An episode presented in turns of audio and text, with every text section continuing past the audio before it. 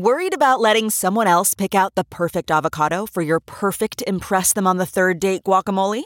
Well, good thing Instacart shoppers are as picky as you are. They find ripe avocados like it's their guac on the line. They are milk expiration date detectives. They bag eggs like the 12 precious pieces of cargo they are. So let Instacart shoppers overthink your groceries so that you can overthink what you'll wear on that third date.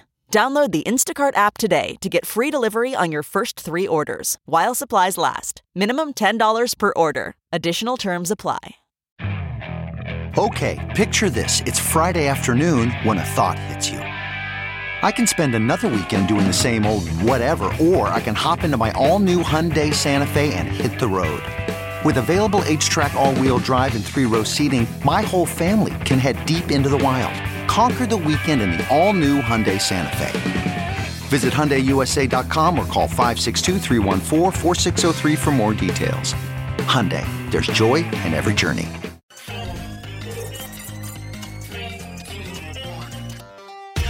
Welcome back to The Breakdown, an everyday analysis breaking down the most important stories in Bitcoin, crypto, and beyond with your host, NLW.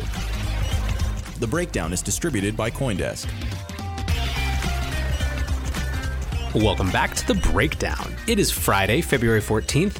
Happy Valentine's Day, lovers. And speaking of love, those of you who have listened to me before know that one of my greatest interests is narratives. Narratives are the ways that we explain complex phenomena simply. It's the way we make sense of the world around us. In the context of markets, it's how we explain what's happening and why and what might happen next. I think narratives have incredible power across all markets, but especially in emerging markets where there's simply less data and simply less history to really have stronger basis in fact, right? It's just a game of interpretation. And these narrative battles have real implications in the context of crypto markets because there's limited time, attention, and money to go around. And the narratives that shape what we believe shape what we do and how we spend those resources. So, narratives are an incredibly important part of this market. What I wanted to do today then is take a look back across this week, which is the culmination in some ways of an incredible shift in sentiment and excitement that started at the beginning of January and has gone right through to the middle of February, where we are now. Across almost every vertical, from volume to price, there is just so much more action in crypto markets now. And this was inspired in part by uh, Dan McArdle. He responded to my tweet about the CNBC Fast Money show that we listened to a couple days ago, where in less than two minutes, they hit almost every bull Bitcoin narrative that you can imagine. They talked about weak hands moving out of the market. They talked about institutions coming into the market. They talked about gold rallying, so why shouldn't Bitcoin? They talked about central banks going nuts as a bull case for Bitcoin. They talked about the safe haven narrative. They talked about Chinese citizens buying because of Corona. They talked about central banks rushing in to devalue their currencies, which is good for Bitcoin. It was a narrative smorgasbord, a narrative parade. And so this got me thinking what do you guys, the listeners to this show, think are the narratives that actually explain this new excitement and energy and shift in sentiment? What are the narratives that you think can explain why there is so much more activity now? So I took to Twitter and just asked you guys. I said, which narratives do you think best explain why the crypto markets are on fire? Is it A, the Bitcoin halving, B, the coronavirus and volatility, C, Fed policy, or D, digital currency battles? I also invited people to write in the answers if I didn't include them for some reason in the poll. What I want to do now is go through the answers in the reverse order of how many people thought that they were the most important explanatory narrative and just give my take on why that might be important in the context of this market action. Bringing up the rear at 10.8% of you was this idea of digital currency battles. So, obviously, since the introduction of Libra, there has been so much more focus from governments around their digital currency strategy. And this has created a lot more energy or at least attention around our part of the market, cryptocurrencies. However, it must be said that cryptocurrencies and these digital currencies from central banks are in some ways philosophically opposite, right?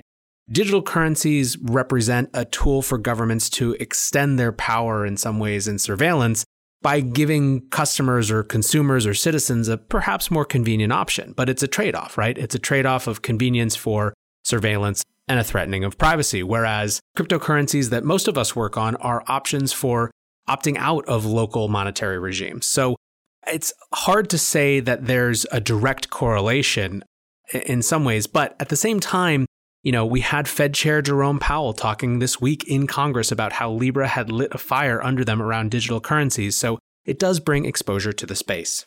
Speaking of Fed Chair Jerome Powell, our number two response, or in, in second to last place rather, with 14.9% of the votes, was Fed policies. Over the last year, we've seen the Fed pretty much capitulate to pressure, in particular from President Trump, but just to the, the eyes of the markets in general, that Fed policy is clearly going to be looser and easier and continue to inject money into the markets to juice them up. For many in particularly the Bitcoin community, there is nothing that could better describe the right context for a non debasable fixed supply non sovereign currency, right? When you see central banks continuing to inject money into economies even far outside crisis time, it sort of makes the case for this different type of asset that Bitcoin represents. So, like I said, 14.9% of you guys thought it was about Fed policy. 22.7% of you thought it was about coronavirus slash volatility. And I'll admit here that I made a bit of a goof by lumping these together because, on the one hand, I think volatility refers to this idea that in a world that feels increasingly chaotic, does something like Bitcoin start to have a higher cachet? Does it feel like a good way to opt out of that chaotic world? That's a general feeling, and I think a general narrative that certainly could apply to now.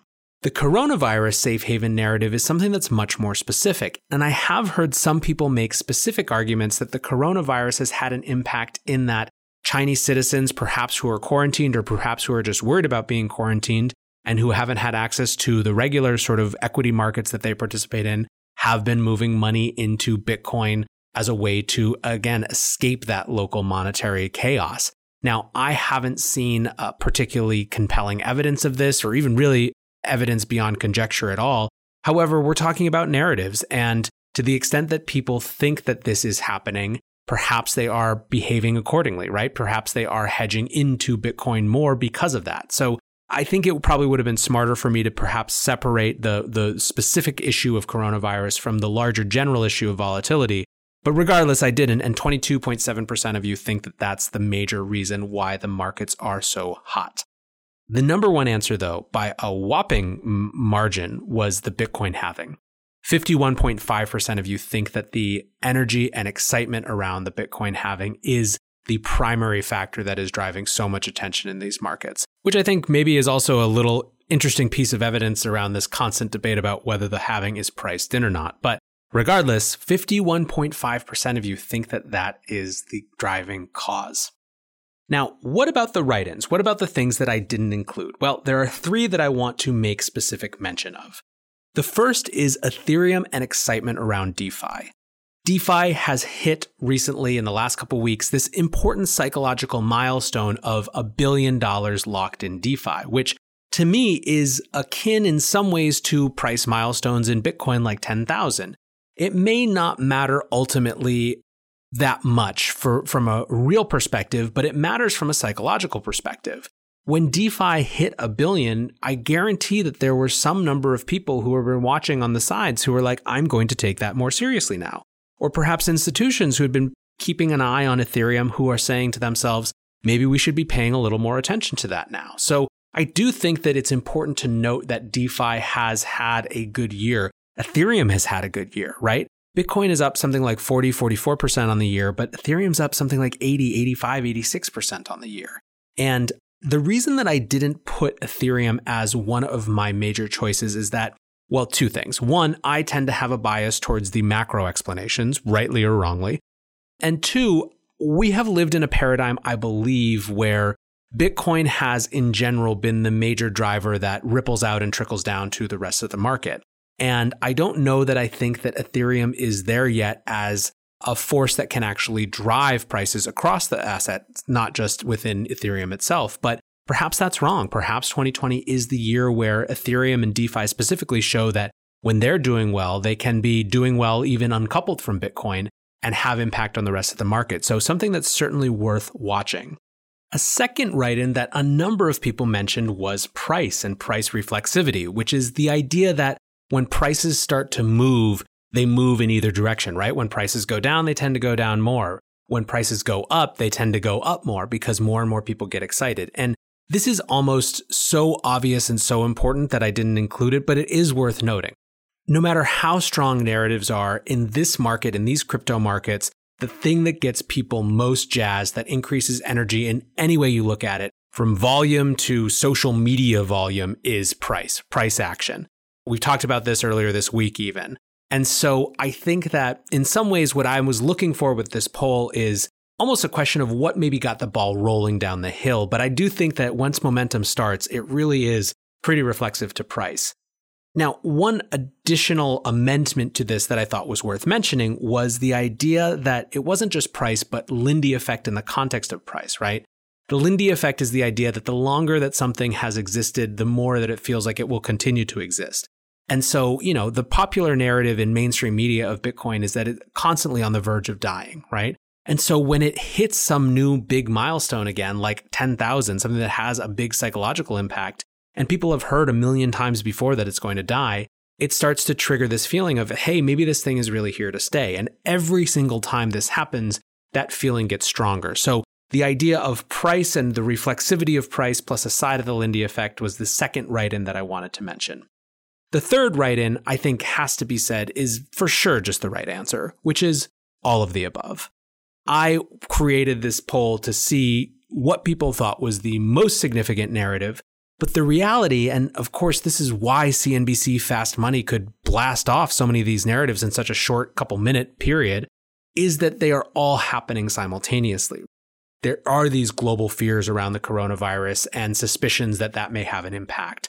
There is this Fed action that people are nervous about because where does it end? There are these battles going on around what the digital currency of the future is going to look like. And there is a ton of attention on the Bitcoin halving. So take all that together and then combine these write in things, right? Ethereum hitting these new milestones in DeFi and so much else.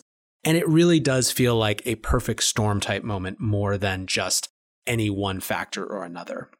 So that's what you guys thought. But I also love getting expert opinions on the show directly. And so I asked Travis Kling, the CIO of Ikigai Asset Management, who is now, I think, our most frequented guest on the breakdown, to come and give his thoughts. And I started by asking him about Fed Chair Jerome Powell's comments because, as I admitted before, I'm so interested in the macro context right now, rightly or wrongly. So let's see what Travis had to say about those comments earlier this week and their relation to this market. So the comments from Jay Powell and Steve Mnuchin this week are the first time since summer of 2019 that they've really cranked back up some very pointed commentary addressing, I'd say, one, the crypto asset ecosystem, and two, central bank digital currencies. I don't know whether or not it is a coincidence that Bitcoin's up 40 something percent in the first 50 days of 2020 that has them sort of stepping back up into the into the limelight to discuss this stuff. It's pretty coincidental that that's happening. You know, Powell said specifically Libra lit a fire. And that I think is was pretty apparent from the commentary in the summertime.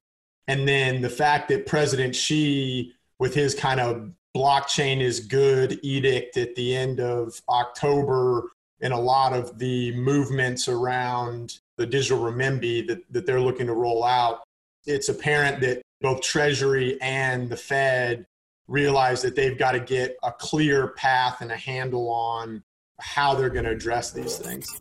As I was listening to Travis and as we were talking, though, it felt to me like there was clearly something different that he thought was perhaps the real explanatory factor in this shift in sentiment and energy. So instead of trying to pin him down to one answer like Jerome Powell's testimony, I just asked him, what he thought were the biggest factors that were actually driving this shift in sentiment. So let's let's hear what he had to say about that. I think you can't overstate how much all of the airtime that the halving is getting plays into reflexivity. You know, reflexivity is just means that higher prices beget higher prices and lower prices beget lower prices. And the way that reflexivity is intertwined with narratives is, is a pretty fascinating thing. And I like to say Bitcoin's the most reflexive asset on the planet. And for good reason. It's because network effect drives such a significant portion of the value of the technology as a whole.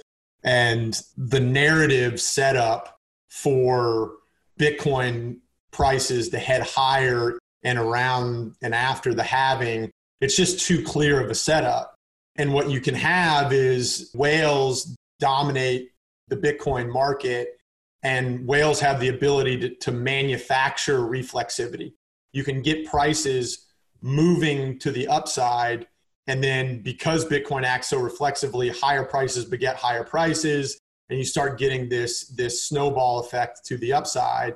And I mean, that's exactly what January of this year kicked off with. It's just too easy to take prices meaningfully higher in between now and the halving. And, you know, whether that's 14K or 20K or 30K, you know, it's, it's, it, I'm not really going to sit here and make a call on that. But the setup for prices to move much higher into that was just kind of too apparent in the first part of this year. As you can tell, Travis reinforces a lot of the points that you guys were making online, right? He's saying that halving is a major factor and this reflexivity is such a major factor as well. Before letting him go, though, I really wanted to get his take on one more thing. It can be incredibly hard when you're in these excitable moments to think about how fast it could shift again, right? And the longer that you've been here, the more that you know this. But these markets are chaotic and they're roller coasters and they can go down as fast as they go up. So I asked Travis one last question. I asked him what made him most concerned around where we were in this specific moment, whether it was a narrative or a specific type of action or, or something else. But then I also asked him what made him most optimistic about it. The most concerning thing, I think, is how much our little space is getting levered up. You are seeing the signs of a levered Bitcoin market in a lot of different places. You're seeing it in the, the interest rates for stable coins. You're seeing it in contango, the contango curve for Bitcoin. You're seeing it in funding rates across derivative platforms. You're hearing about it anecdotally. The entire Bitcoin mining industry is now levered up because a sort of cottage financing industry has popped up around providing cash loans to the Bitcoin mining ecosystem. The whole world is levered to the gills. So I guess some argument could be made that what's wrong with a little leverage in, in Bitcoin, but but it is, you know, it does kind of make me a little nervous because you're talking about an underlying asset that's like 15 times more volatile than the S&P 500 when it gets moving. So you couple leverage with that type of volatility and you know that can be a recipe for fireworks so that's certainly something that, that, that we're watching. You know, on the positive side of things, look, the macro backdrop for a non-sovereign form of money to go get mass adoption over the next couple years, like you, you really couldn't paint a more bullish kind of macro picture for that. I like to say that it appears that Bitcoin was created for such a time as this. So there you have it most concerning is perhaps just how levered we are and how much that could be bad if it goes the other direction. But that optimism, the idea that the macro environment is so well suited for this, well, I couldn't agree with Travis more. And I think that it was really interesting to hear from all of you guys about what you thought was the reason behind so much new energy. So thank you to everyone on Twitter who participated in the poll and who wrote in answers. Thanks to all of you guys for listening. And if I miss something or if you disagree, hit me up on Twitter. I am there at NLW. I would love to hear what you think. But for now, guys, it's Valentine's Day. Get out of here. Go spend some time with the people you love. I will catch you not on Monday. We'll be off for President's Day and a travel day for me. So we will catch you here on the breakdown on Tuesday. Have a great weekend, guys. Peace.